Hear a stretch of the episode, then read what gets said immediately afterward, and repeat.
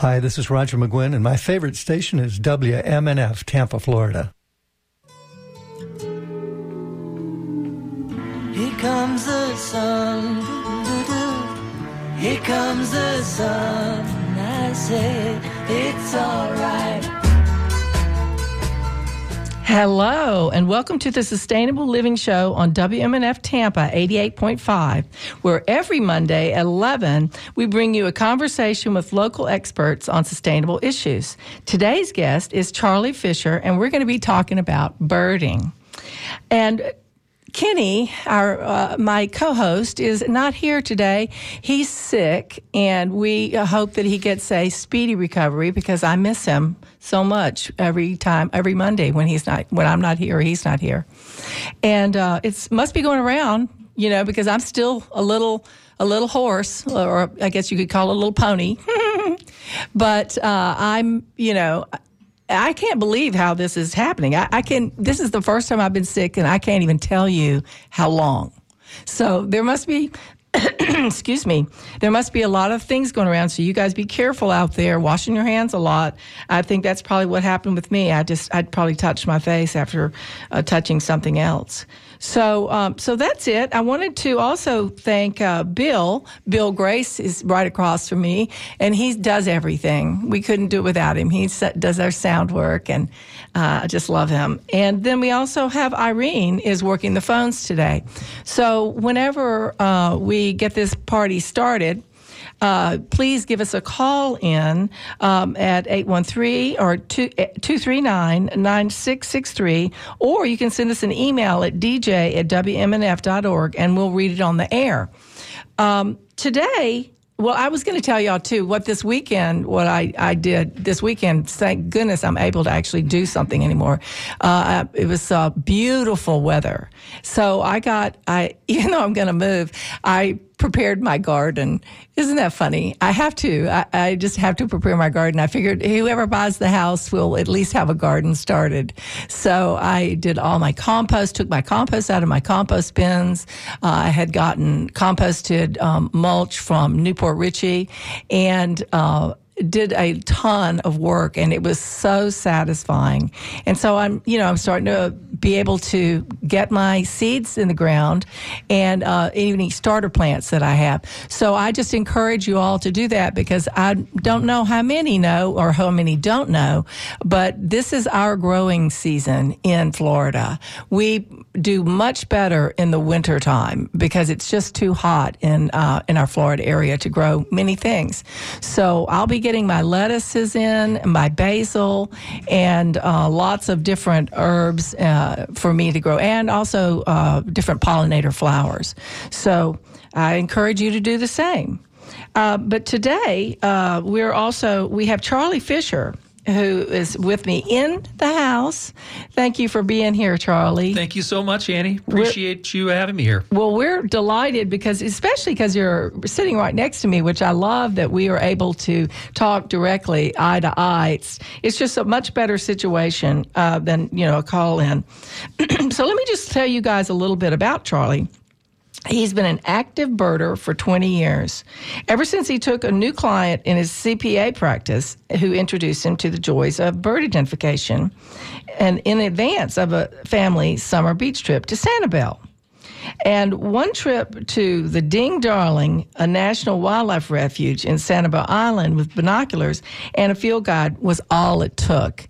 And I love that name, Ding Darling. We're going to talk about that in a minute, because that guy was fantastic. Absolutely. That's the name of a guy that they named the park after because he was so great.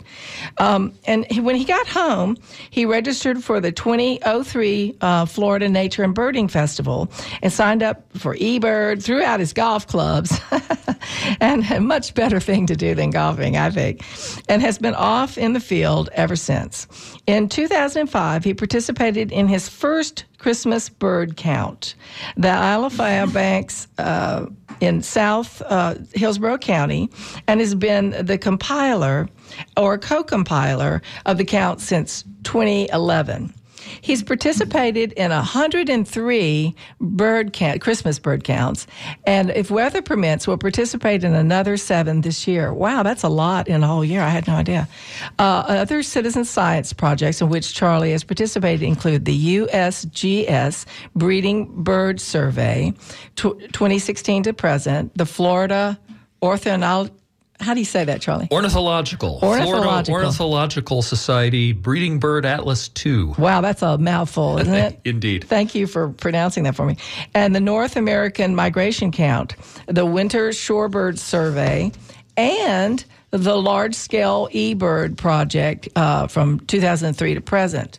And Charlie is married to Beth and has 4 kids and is a shareholder with a tax accountancy firm of Riley Fisher and Solomon, PA. He has an undergraduate degree in history from Princeton University, good for you, and a master's of accounting from the University of South Florida. So he has... I mean, this is fantastic. We wanted to have somebody from the Audubon Society, and we were contacting them, and I think they volunteered. I was volunteered. Yes. Indeed. Didn't know you were, but they volunteered him. And we're delighted that you're here because this is so interesting to me. Thank you so much. Yeah. Well, I wanted to talk, first off, let's just talk about Jay Norwood Darling. Absolutely. Because he was instrumental in the effort to block the sale of a parcel of environmentally valuable land to developers on Sanibel Island. And this was in 1945, y'all. President Harry S. Truman signed an executive order creating the Sanibel National Wildlife Refuge in 1945. So that's an area that was the first place you went, right? Yes. To extend the golf analogy, this would be akin to playing your first round of golf at Pebble Beach and then deciding, oh my gosh, this is a lot of fun. Yeah. So, yes, the first place I ever went consciously bird watching was the Darling National Wildlife Refuge on Sanibel Island, and it is just a gorgeous place. I did not know anything about it. And, of course, the name really gets you. You know, you're like, Ding Dong Darling. Sounds like an old 1930s song or something. Indeed. I think it was Mr. Darling's longtime nickname, Ding. And I think it came from the way he was actually a cartoonist. Oh. That's sort of how he ultimately found his way into originally the Roosevelt administration, ultimately, you know, that big action with the Truman administration. But he had been a cartoonist with a lot of interests in conservation activities and the conservation movement. And I think that his signature for J.W. Darling kind of came out looking a little bit like Ding. And he got the nickname Ding. Oh, I see. Well, that's even more interesting background on that. I was reading a little bit about it just because I love to do research. And it said that area had been primarily an agricultural area, farming. And then some big hurricane came, or some big storm anyway, came and wiped that area out. And then all of a sudden, you know, the developers were looking at it hungrily. Because that's what they do. Yes. So thank goodness for him, you know, for stepping up and doing that and having the persistence to get that done. Absolutely. Yeah. He was instrumental in saving a large portion of that really beautiful island. Yeah, I've never been to that spot, but Sanibel Island is just gorgeous, just in general, you know, so thank goodness. Thank you, Mr. Darling. And all your relatives from now on. I appreciate it. Now, the one thing that you're really involved in, and really the thing that we should probably talk about quite a bit because it's coming up, is the Christmas bird count. And can you tell us a little bit about what that is? When did it start? And that sort of thing. Absolutely. Absolutely. So the Christmas bird count on a personal level, it was the first really kind of serious citizen science project that I got involved with as a beginning birder, and so it was exciting to have that as the opportunity to really learn my chops as far as bird watching and bird identification, and so it's a wonderful entry point for an interested avid bird watcher. But how did the Christmas bird count itself start? And why, really? Because we were just talking about that. Absolutely. Yeah. Absolutely. So the background there is in the first Christmas bird count was actually in 1900, Christmas of 1900. So this year will be the 124th Christmas bird count. And the Christmas bird count began when the editor of Bird Lore magazine, a gentleman by the— Does it still exist? Bird Lore magazine has ultimately evolved into and become Audubon's monthly magazine. Oh, okay, very good. So Frank Chapman was at the time beginning to get involved with the National Audubon Society, which was only a couple of decades old. He had started Bird Lore magazine, and he was the bird curator of the National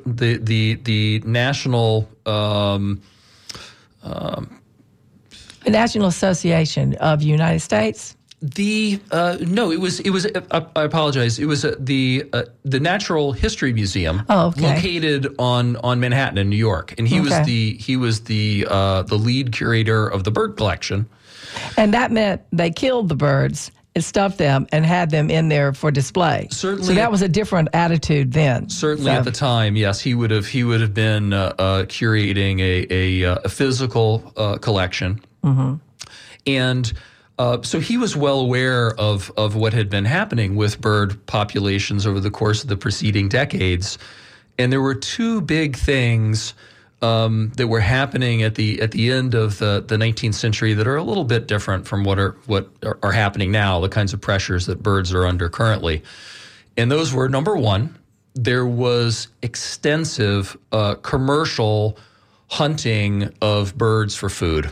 A lot of really. I was thinking hats when you were going to do that. Well, the second main thing that were happening with birds was there was extensive commercial hunting for personal decorations for humans, and I'm surprised though that they were hunting them for food. I mean, because now we grow things for commercially for food. Not absolutely. We, other people do, but that they were taking wild birds. Yeah, and that was a pressure that was very different then than there is now. We have a lot of recreational hunting now, but very little active commercial hunting for restaurants.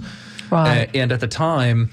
There was an awful lot of harvesting of ducks and grassland birds and all sorts of birds for restaurants and for the food trade. Those are two things that have changed.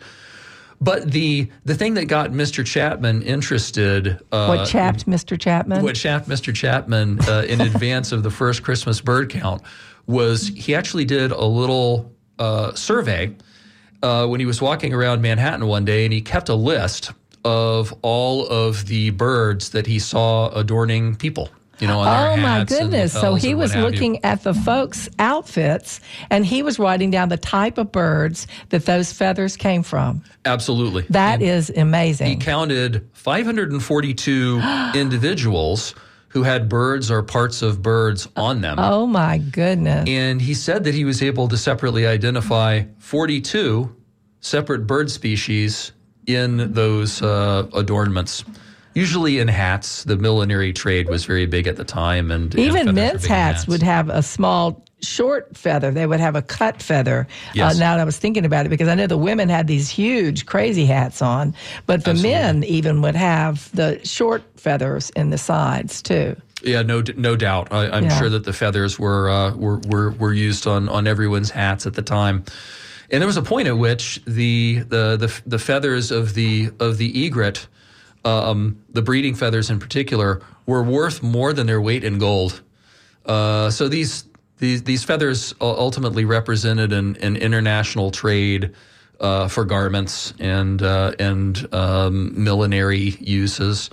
But Mr. Chapman saw that on his bird walk through Manhattan that day, and when he was writing up his editorial comments for the next Bird Lore magazine in I guess late 1900, he asked his readers to submit a bird list for all of the birds that they could count on Christmas Day that year. Oh, and that meant on people and in the air. This was just everywhere. Okay, anywhere you saw a feather. He was personally prompted and personally motivated by seeing all of those feathers on individuals worn as adornments.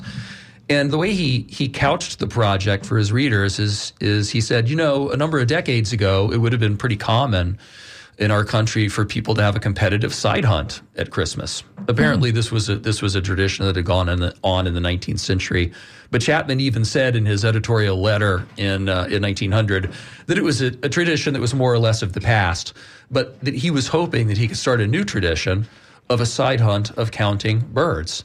And since he was a science guy, he also asked when the participants made their bird list if they would keep track of the weather, if they would keep track of the wind and temperature. Yeah, that makes sense, to see why they were there or why they weren't there. Exactly, and whether or not weather was affecting their observations. To count up all of the individuals that they saw and to categorize them into species ordered according to the then American Ornithological Union checklist, so the proper phylogenetic order for science purposes. So even in that first year, he was kind of thinking, it sounds like, of it being ultimately a scientific enterprise or something that would be of eventual scientific use. That's interesting. When you were talking about that and you were saying that this was something that people did, they did the count, it was a competitive count in the past. I'm not sure that still doesn't happen, because I remember seeing a comedy movie with Jack Black as one of the stars, and it was all about the competitive bird count in this specific area, and they had a certain amount of time to get it done. And I'm sure obviously it wasn't just made up, as far as because what you're saying to me is that is something that's really done. And I was thinking that probably is something that's still really done. Absolutely. I'm glad you brought that up. You have to be a bird nerd, right, to get this, right? Because that certainly represented that was a Hollywood film with Steve Martin and Jack Black. Oh, Steve Martin. Okay, yeah. It was funny. Funny movie, yeah. Yes. And it was called The Big Year. The Big Year, that's right. And what that movie was referring to and reaching out to was the idea of competitive bird listing, modern competitive bird listing. And in the case of what they call a big year, what that is an individual counting all of the bird species that they can for a year, January 1st through December 31st, within a specified area. That's normally going to be the American Birding Association listing area, which is the United States, Canada, and Hawaii. Oh, so it can be any of those places, and they stay at that one place for a while and list all the ones that are active in that time period and then move to another spot? The people that are doing that kind of competitive list, they're not going to be keeping track of the weather or keeping track of anything it's in a particular location or counting the number of birds. Right. They're just trying to count the most species so that they can have bragging rights at the end of the year. Oh, yeah. It was intense in that program, and I imagine it's probably like that. I would imagine it's a lot of fun. Yeah. I would imagine it costs a lot of money to be flying all around the country. And like then you have to stay there while you're there, too. So. Absolutely. So that is indeed a bird watching thing, but it's a very different kind of bird watching thing than the Christmas bird count. Yeah. And then, so how does it work? I mean, how does this work? When you're going to go do your Christmas bird count, what are your first steps? And because you told me, when is it? It's December 14th through January 5th. And so if you're doing that, do you do that something on a daily, or how does that work for you? Absolutely. So an individual Christmas bird count will take place on one individual day during the specified count period. And the specified count period has now been formally defined as the days December 14th through January 5th of every year inclusive. So a count could be on December 14th or January 5th. I think that makes a total of 23 days. And that actually was standardized around the time of the 104th count, when the folks at Audubon and the scientific community realized they had something really special here. They had a time series winter bird survey that was lasting over 100 years.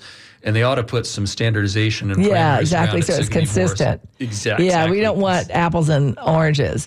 So, since it's you personally and you are here with me, so what do you do on day one of your bird count? Let's just take that as a for instance. Absolutely. Well, I am the compiler of a bird count. So that's you write down everybody's information that they get from other places? Absolutely. Okay. So to just dial it back a little bit, to give a couple of parameters on kind of how the count works each day. Yeah. The count lasts 24 hours, starting at the stroke of midnight and then going to midnight of that day.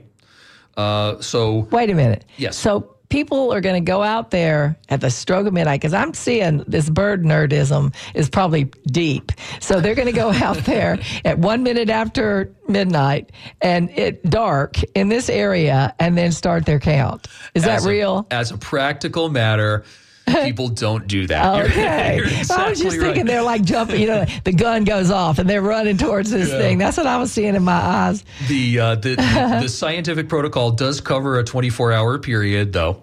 The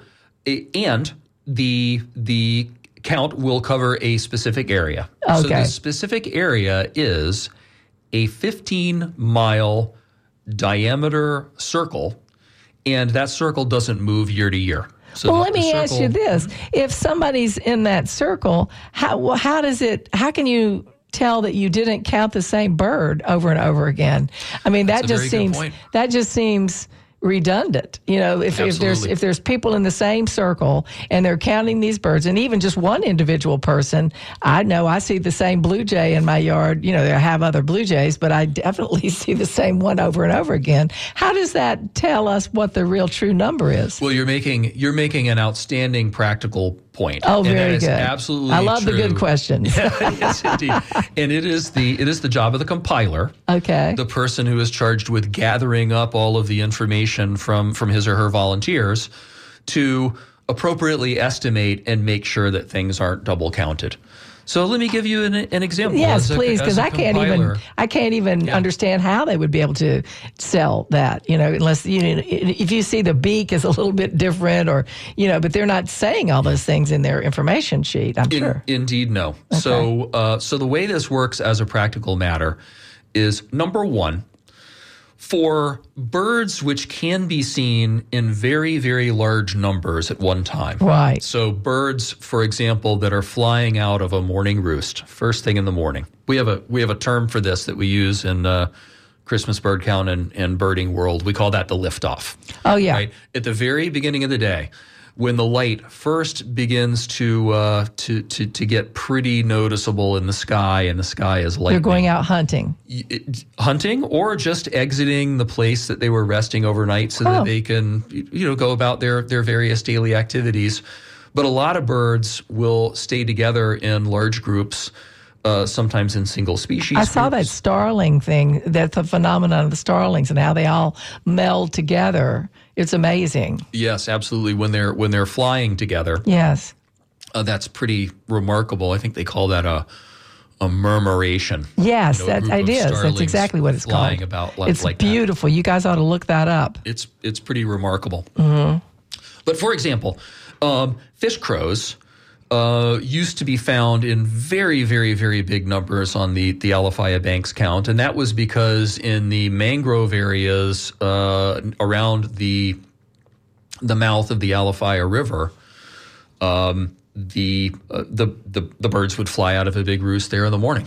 And it would not be unusual for the person near the liftoff to get a count of 20, 21, 22,000 birds. 22,000? Oh, yeah. Wow. Absolutely. And it's called a fish crow. Fish crow. So that's, I'm just giving an example of that. Yeah, but I want to ask you about that bird. That's why. Absolutely. Absolutely. So it's a member of the Corvus genus.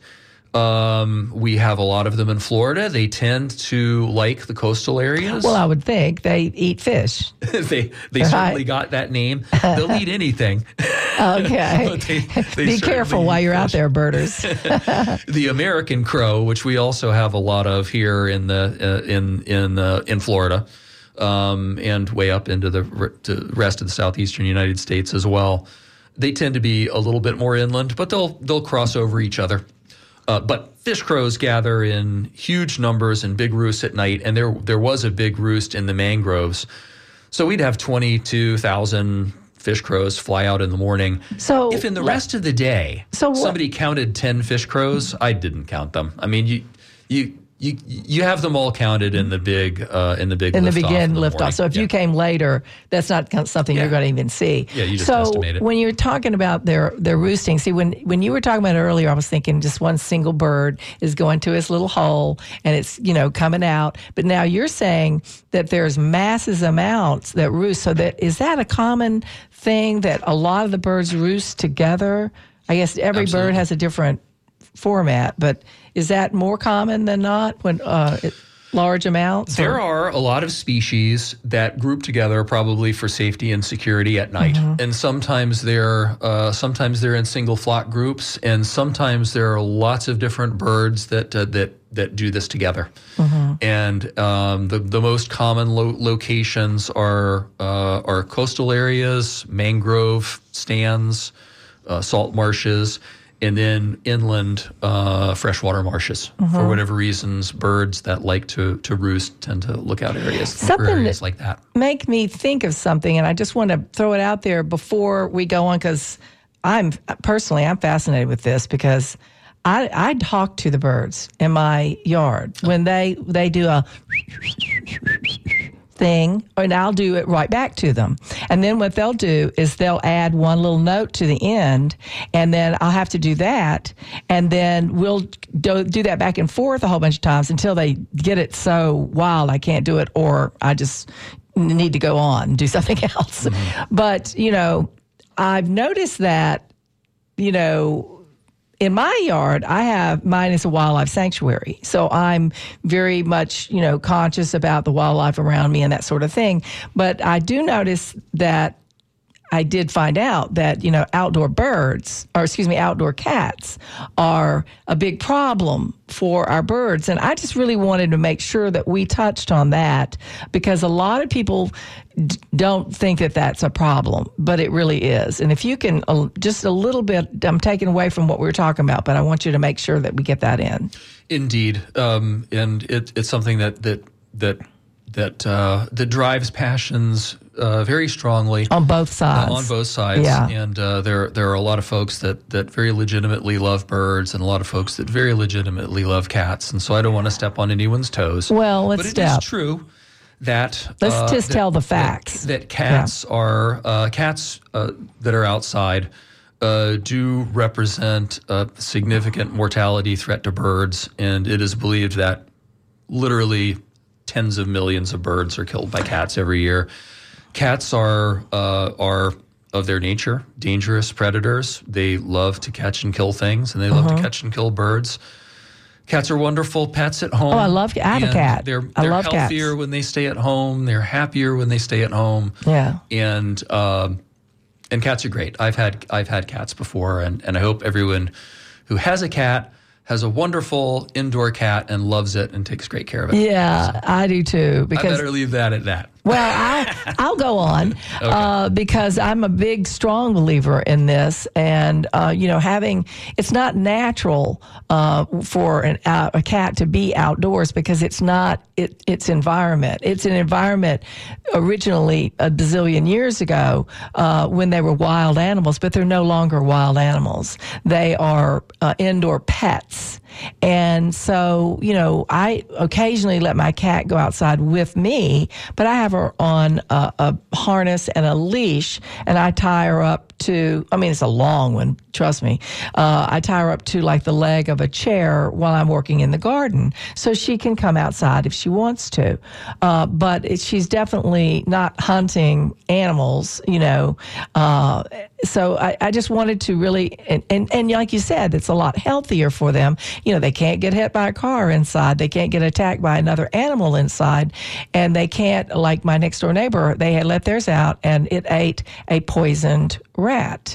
And so the cat died because they got into some poison, which we should never do anyway, just for any predatory birds and that sort of thing. But, you know, please, please, please keep your bird or your bird killing cats. No, just your cats indoors. And if you do have them out, be with them at the all times. It's just, it's a totally inappropriate thing to have an outdoor cat. So you don't want to step on toes, but I don't mind it at all. So there's that. So back to, you know, the birding situation.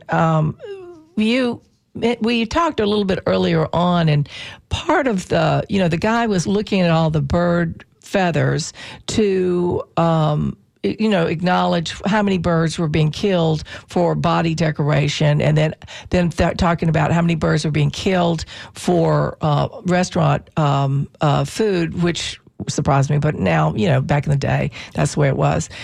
So nowadays... of course, if the birds kill an incredible amount, the cats kill an incredible amount of birds. What else is the problem?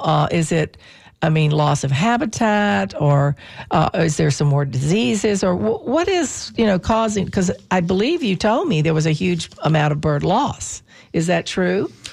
Yes, one of the many scientific studies that the Christmas bird count data has been used in was the famous Ken Rosenberg study. It was in the late teens of the 2000s. I can't remember if it was a 2017 or 2019 study. I think 2017. And that's the famous study where Rosenberg and his team determined that since 1970, bird populations in North America had dropped an estimated 30%. Now listen to that. Yeah. Bird populations in the United States has dropped an estimated 30%. And that's why he's on this show, because this is a not sustainable number. So that's what we have to talk about, is to see what we can do to improve that.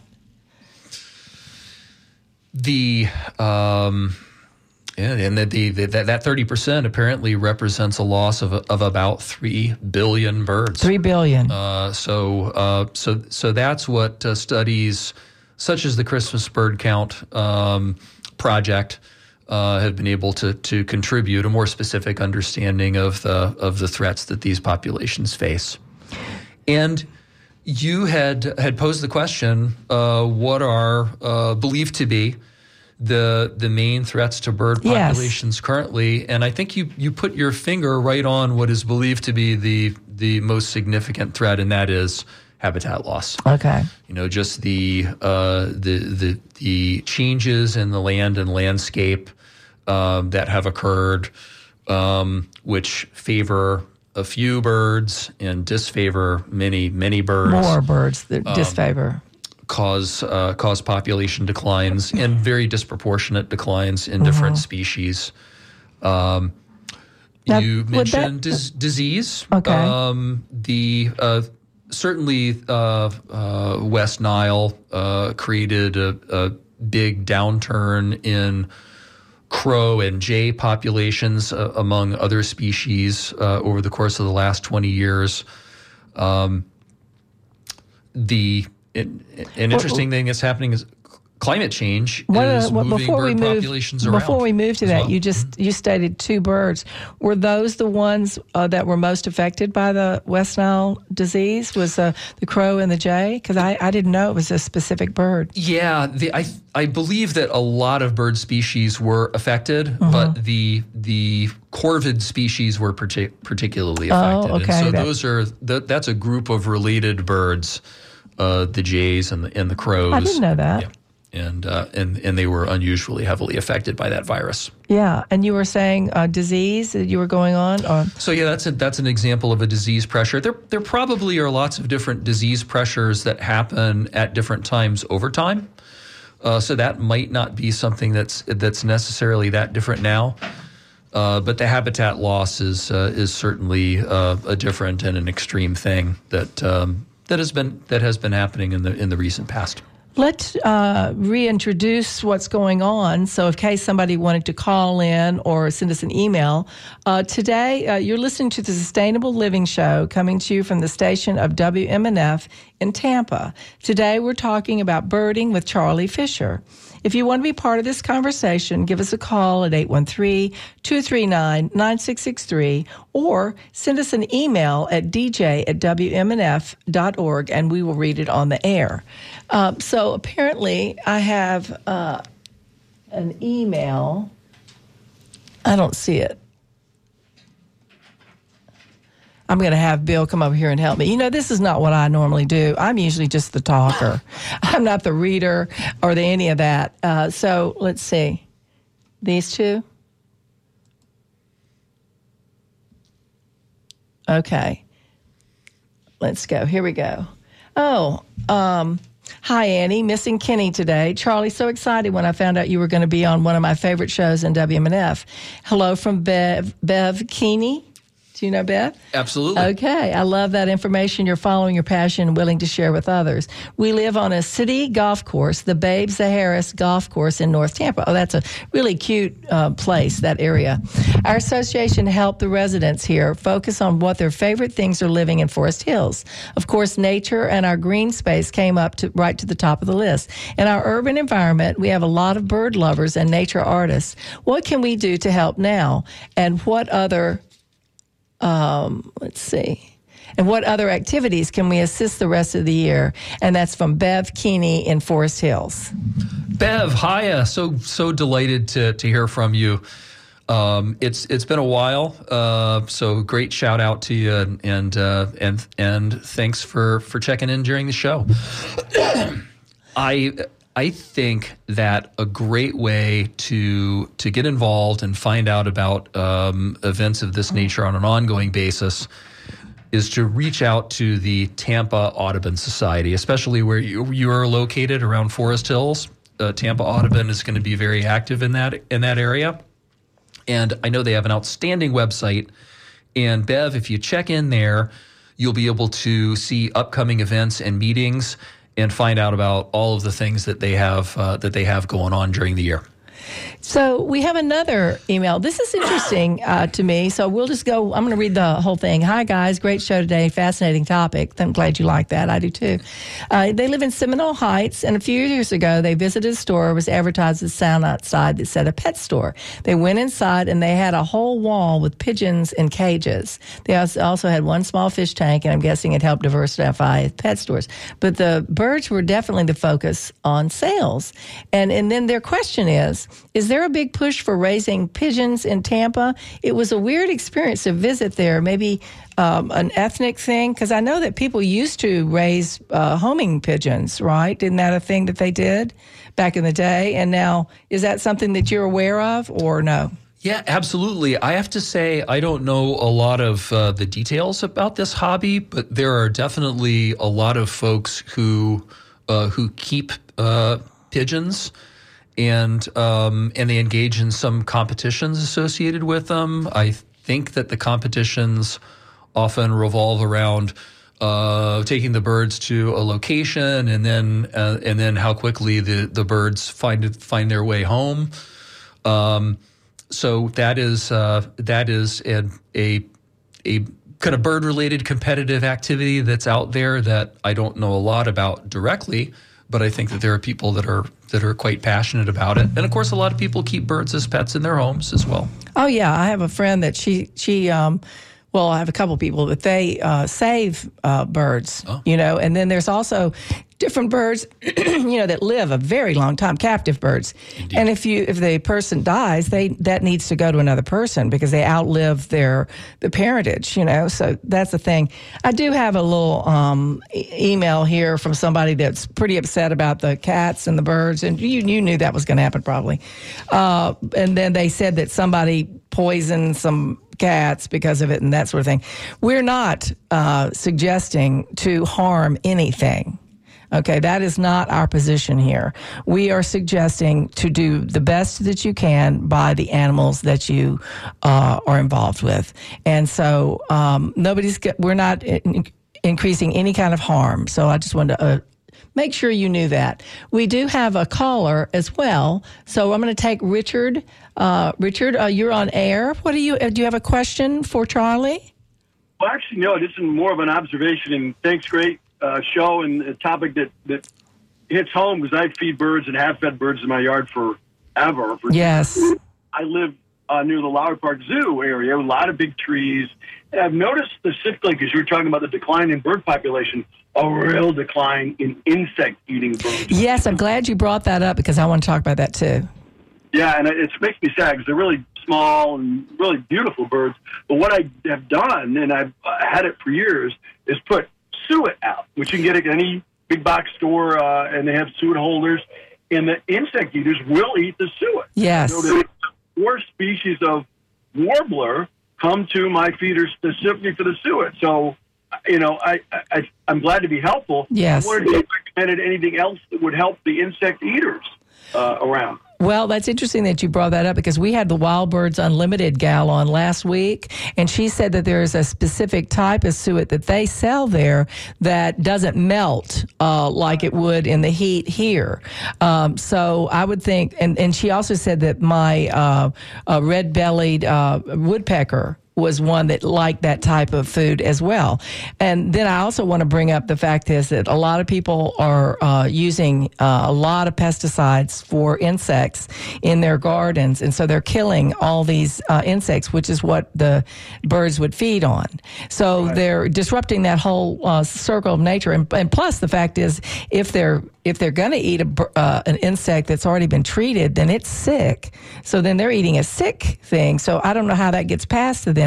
But thank you so much, Charlie. Or excuse me, I'm looking right at Charlie. Thank you so much, Richard, for calling in and bringing that up because I think that's a super great subject. So let's ask Charlie, is there other suet or is feeding birds a good thing? As I think is a good idea. I think feeding birds is certainly perfectly fine, perfectly nice pastime. I think here in Florida, the birds don't really count on us necessarily to provide a lot of food. So I don't think it's disruptive for them. That was my question about that because I didn't want to be a disruption to whatever their natural cycle was. Yeah, I think it's a perfectly safe for the birds activity around here. I know as well, Richard, that some people have pretty good success with mealworms. Yes, I don't know anything about wrangling or keeping mealworms myself. Well, but, there's also a special feeder for the mealworms because there are other birds that will eat them all up. And so if you want to, I think it's specifically the bluebird, and there's a bluebird feeder for mealworms that they know how to finagle it. So that's something, you know, you could check into. So I have another caller here, Bill from Land O'Lakes. Bill, you're on the air. Do you have a question for Charlie? I don't have a question, but I do want to thank you for the courage to point out the danger that outdoor cats cause to our native. Thank you. And that I've had cats in my entire life that always kept them indoors. It's the only safe way to have a cat. Thank you so much for your program. Well, thank you for calling in, and because I had a real negative one, and so I'm glad I get a positive one to override that. Thank you very much for calling in. And thank you. You're welcome. Bye-bye. Bye. Okay, well, that's good. I like the balance of that. Nice. Focus on the positive, right? Indeed. Yeah. So let's get back to you, Charlie. So you're going to start this bird Cal, let's see if I have some. What does the compiler do? You're listening to, you're getting all the information from all the people that are out there? Indeed. So as compiler, the first thing I'll do is reach out to the folks who've kind of served as my group leaders and kind of make sure that I'm all lined up with them and have a group of leaders who can work with additional volunteers to get the count work done for the day. Because one thing is very important to understand. Do think about this, listeners. We're talking about a 15-mile diameter circle. And we're talking about 24 hours to cover it. And ideally, we would count all of the birds that are in that circle. That's the ideal, right? Cast our minds back to 7th, 8th grade math. Maybe it was 6th grade. Whenever it was that we learned the formula for the area of a circle, it's pi times the radius squared. So if you multiply 7.5 against itself, he's an accountant. I'm an accountant. I can't stop with the math. And then you multiply that product by 3.14159, you get the rather amazing figure of 177 square miles. So somehow we're supposed to try to count all of the birds in a 24-hour period in 177 square miles. Wow. 177 square miles is a big area. Yeah, it is. The only way to deal with that logistically is to break it up into sectors. Yeah. And once you've broken it up into areas and sectors, you kind of need your lieutenants, your sector leaders, to wrangle everybody and get those areas organized and cover them. Yeah, so you have a specific area designated for the leader, and then he has his people in that area, and he designates them in specific areas, and they stay there and make their count, and then he puts that together, then he gives it to you? That's it, exactly. Oh, wow, that's a great system. So the sector or area approach is the tried and true approach. Then the different groups, depending on the kinds of areas that are available to them in their areas, can decide when they want to start, how they want to start, do they want to get breakfast together, and count up the birds for the day. Then each of the area leaders will gather up their lists and hand them off to me as the compiler, hopefully within a day or two after the end of the count, so that I can add everything up and put it into the Audubon database. Well, that sounds like a great idea. I mean, it sounds like it's all lining up. I wanted to give our telephone number and our information out. We're talking with Charlie Fisher about the Christmas bird count. Our telephone number is 813-239-9663, or you can email us at dj@wmnf.org. And I have another Annie online, and so she's from Gulfport. I love that place. So, Annie, you're live on air. What would you like to talk about with Charlie today? Hi. You were talking about feeding birds and all the birds that come here from the north.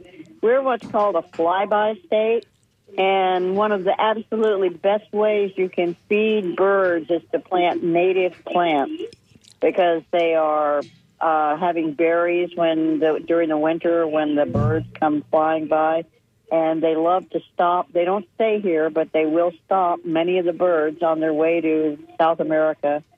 And native plants really do the trick. Too many people put out things that aren't native, like milkweed is great for butterflies as well, but we like to have there's a Florida milkweed. You know all this stuff. Yes. Anyway, plant native plants for the flyby birds. Absolutely. Like, that's a really good point, because, people are out there doing the butterfly garden. Well, let's do everything gardens, Absolutely. For all the wildlife that we can come in contact with. Then you won't have super pressure on one thing. And I think that's part of the problem with people that are beginners in, wanting to help and, making oasis for animals and birds and butterflies, specifically butterflies. And so they get completely caught up in one thing, and then it just it disappears because there's too much pressure on that one thing.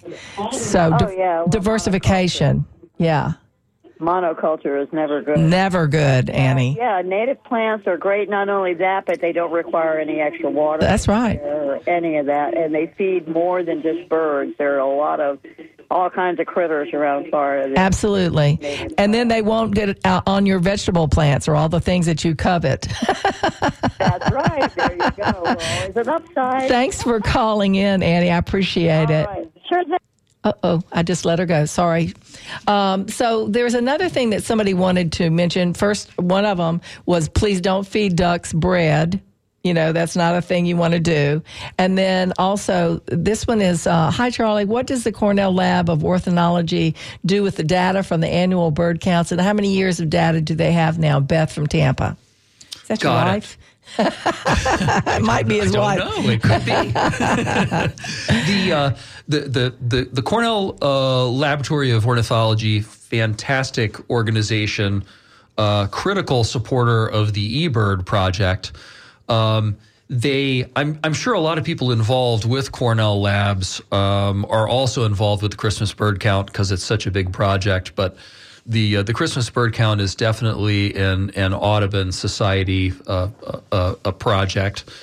The data I know from Jeff LeBaron, who directs the Audubon Christmas bird count, has been used in at least 300 peer-reviewed studies. Wow. So real deep scientific studies. And the Ken Rosenberg is a Cornell Laboratory of Ornithology guy, and so he absolutely used that Audubon data when he was doing that Cornell-led study that described the 30% reduction in bird population since 1970. Wow. So these are the people that, if people want to get involved in it, how would they get involved?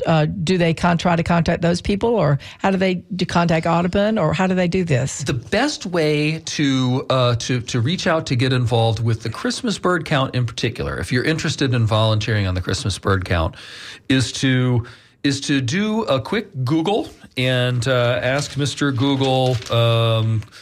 Something along the lines of Christmas bird count volunteer Florida 2023, something like that, and you'll get a link to a website, which is this long website. I'll say it real quickly. It's www.audubon.org/conservation/join-Christmas-bird-count. Wow! So instead of memorizing that, if you do a quick Google, you'll get that link. When you click that link, you'll be able to see additional instructions for how to find a count near you, including looking at a map that shows where the circles are in Florida. Or if you're visiting relatives outside of Florida, you can look at their map. And when you click on one of those circles, you'll get the email address of the compiler. That's the person like me, and you can reach out to them and get involved. That's the way to do it. Is there anything that you think that we've missed? We're running out of time. We're almost the show's almost over. Is there anything that you feel that is very important that we possibly missed today in our conversation? I think we've really hit on a lot of the key and important things. Just wanna say that, you know, if you're getting into birding and bird watching, or as one is getting more into to nature things and nature projects, getting involved in these citizen science projects like the Christmas bird count can be really fulfilling and enlightening and enjoyable.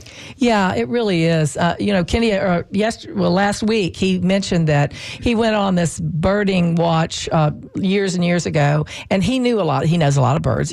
And so he identified all the birds that he knew, and then all of a sudden the guy that was the leader started pointing out all the birds that he didn't see. And so that's very important, you know, to learn more about the ones that you don't see from people that know how to do that. You know, they've had these trained eyes. So I guess thank you so much for being here, Charlie. It was wonderful. Thank you, Annie. I really enjoyed this conversation. It Likewise. Was great. And I hope that Kenny's going to get better and he can be back here to help us again. And I want to thank Irene for taking the calls and, of course, Mr. Bill Grace for working the boards and and bailing me out on everything that I need bailed out on. And if you enjoyed this show and our weekly contact, please go to WMNF.org, donating through the tip jar, and directing your donation to the Sustainable Living Show. Stay tuned in the next hour and you'll hear WMNF Community Speaks with Mobili. Make sure to tune in next Monday morning at 11 for the next Sustainable Living Show. We'll be talking with Tom Reyes about living shorelines. Follow our Facebook page, Sustainable Living WMNF, to stay in the loop. Also, listen to our past shows. Just go to Listen on Demand on WMNF.org. And the way you do that is you go to the to the WMNF page, go to scheduling, look for our show, click that, then it'll bring our page up. Go to the very bottom and Listen on Demand will be there. And I am Annie Ellis, Miss and Kenny Coogan. And remember, if you're looking for someone to save the world, look in the mirror. Bye-bye. You are listening to WMNF Tampa.